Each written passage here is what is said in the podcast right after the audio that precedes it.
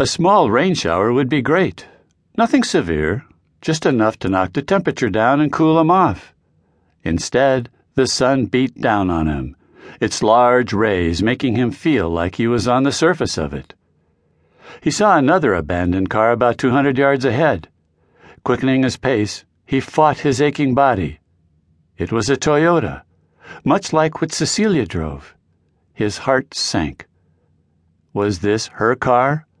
It looked a lot like it, and when he saw the booster seat in the back, it confirmed that it was. There was no sign of her or Ty. Where were they going? Was Ryan with them?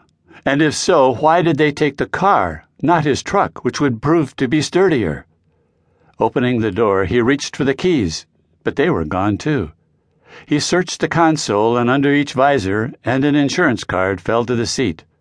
Skimming it, he saw Ryan and her name as primary drivers, and the sense of dread heightened. Were people just vanishing into thin air? The fact that the car was in one piece made him feel better.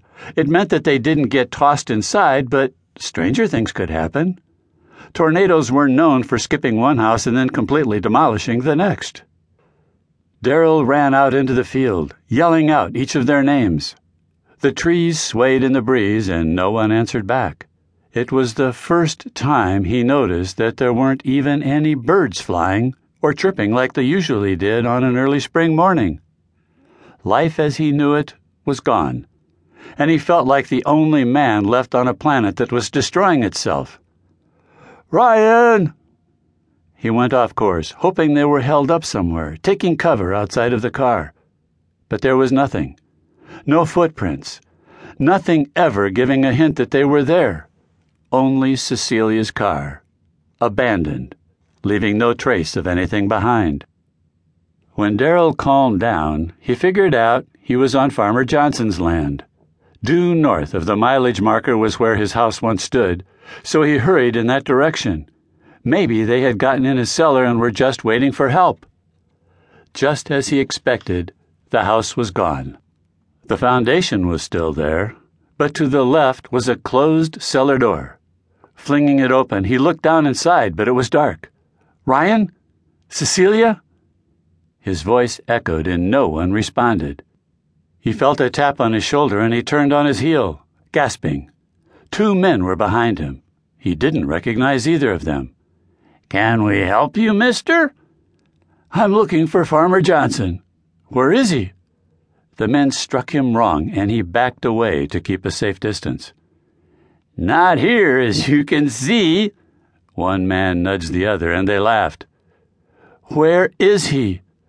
He thought about asking if they had seen his family, but he kept that detail to himself until he got a better idea of who the strangers were. He didn't make it. Neither did his wife. How do you know? Did you find their bodies? I guess you could say that. One of the men flashed a light down in the cellar, revealing a bloody blanket in the corner. Darrell's pulse raced, and he took another step back, gagging. It couldn't be. He had just talked to Johnson a few days ago about buying a horse from him. You didn't? We needed food. Desperate times call for desperate measures. You know the old saying. Darrell bit his bottom lip. The police will get you for this. They were good people. His voice shook, and he tried to hide his emotion. The police aren't coming, old man. Can't you see? We're all on our own now. Fend for ourselves, battle of the fittest. Our way of life before all this is over. It's like the end of the world, and I'm not going to let me or my brothers suffer. Take charge now. He scrubbed his hand down the back of his neck.